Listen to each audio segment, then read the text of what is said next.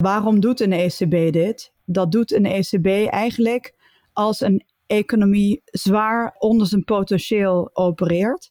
En probeert daarmee een economie aan te jagen. En dat hele aanjagen heeft allerlei effecten. N P O Radio één. E O Podcast. Geld of je leven.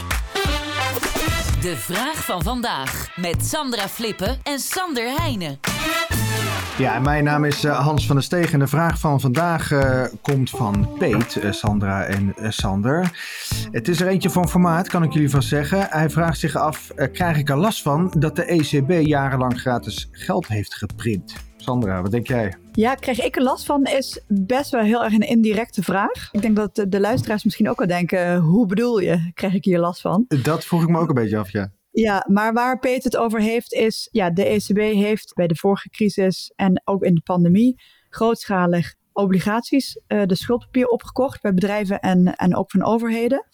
En daarmee heeft het eigenlijk heel veel extra geld in de markt gepompt. Mm-hmm. En het idee daarachter is dat, ja, als dat extra geld er is, dan kunnen overheden en bedrijven uh, meer besteden, meer investeren, meer uitgeven. En rentes uh, stijgen ook als er meer obligaties worden opgekocht. En dat heeft eigenlijk uh, het effect dat, dat de inflatie uh, door al die bestedingen... ja, kunnen ondernemers uh, hogere prijzen rekenen. En dan gaan, uh, gaat de inflatie omhoog. En dat is het doel van de E C B. Maar waar Piet eigenlijk volgens mij op uit is, is vooral op dat rente-effect. Want daar hebben dus pensioenfondsen last van. Ja, moeten meer geld aanhouden om, om de mensen een, een uitkering, een pensioenuitkering te kunnen uh, geven. Het spaargeld uh, wordt minder waard, dus je krijgt minder rente op je spaargeld. Maar je hypotheek wordt ook goedkoper. Ja, en dan is dus de vraag wat Piet vooral uh, wakker uh, houdt als hij nadenkt over het opkoopbeleid van de E C B. De meeste mensen denken direct aan het spaargeld. Maar ik denk dat het vooral belangrijk is dat je realiseert uh, waarom doet een E C B dit? Dat doet een E C B eigenlijk als een economie zwaar uh, onder zijn potentieel uh, opereert.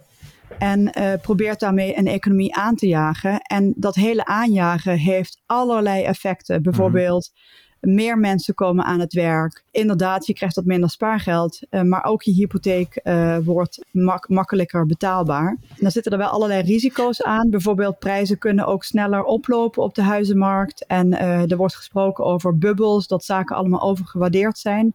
Geeft ook allemaal risico's. Maar ik denk dat... een E C B is met dat opkopen, dat is zo'n ongelooflijk breed instrument. En de, zeg maar, door de oogharen gezien gaat het eigenlijk erom dat je dus een economie, zeg maar, op gang helpt die eigenlijk een beetje te laag pruttelt. Maar ja, je hebt het over rente stijgen, uh, Sandra, maar je bedoelt rente dalen eigenlijk. Da- ja, nee, dus we zitten nu... Kijk, het punt is, we zitten nu in de... Dat is eigenlijk nog iets wat, waarvan ik nog dacht, dat heeft Piet misschien ook al bedoeld. De, de boot gaat nu heel heftig de andere kant op. En dat is wel een risico van al die opkopen. Die hebben zoveel uh, tot extra schuld aangezet. En nu wordt die schuld ineens duurder met die rentestijging. Ja. Terwijl die eerst door die rentedaling was je als overheid gek als je niet extra ging schulden maken. Ja. Want het was nooit zo goedkoop als toen. Ja, ja, ja, ja, ja. Ik ben benieuwd. Uh, Sander, lig jij wel eens wakker van de E C B of niet? Nou, als je daar wakker van gaat liggen, dan, uh, dan krijg je een heel moeizaam leven, denk ik.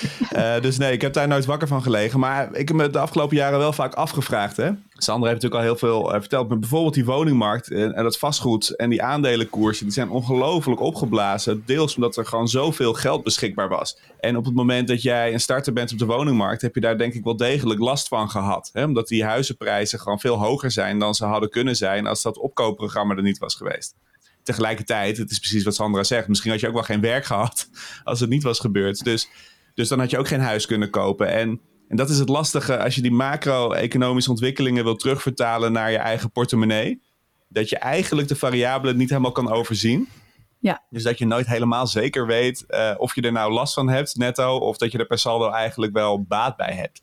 Mm-hmm. Ja. En de vraag was volgens mij ook deels geformuleerd als waarom doet de E C B dat? En nou ja, het antwoord was natuurlijk eerst om, uh, om die schuldencrisis te bezweren, maar later ook om de inflatie aan te jagen. Uh, het cynische is, dat is wel vrij aardig gelukt eigenlijk, hè, als je nu kijkt naar het inflatiecijfer. Het is allemaal de schuld van de E C B.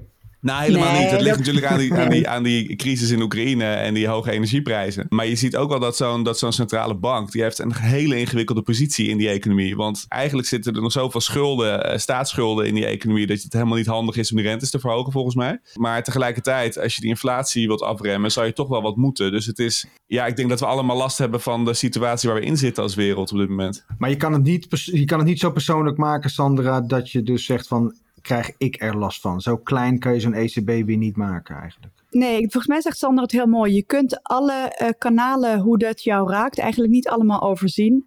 En dus kun je ook moeilijk een oordeel vallen, vellen of het onder de streep nou uh, jou iets moois of iets vervelends oplevert. Maar goed, ja. Als hij een koopwoning heeft en hij heeft die tonnen in waarde zien stijgen de afgelopen vijf, zes jaar, dan kan je zeggen dat hij uh, op dat opvlak uh, er geen last van heeft. Okay. Ja, maar ja, als je dan weer kleinkinderen hebt die niet aan een huis kunnen komen, heb je daar misschien ook wel weer last van. Ja, dus het is net hoe solidair hij is met zijn familie.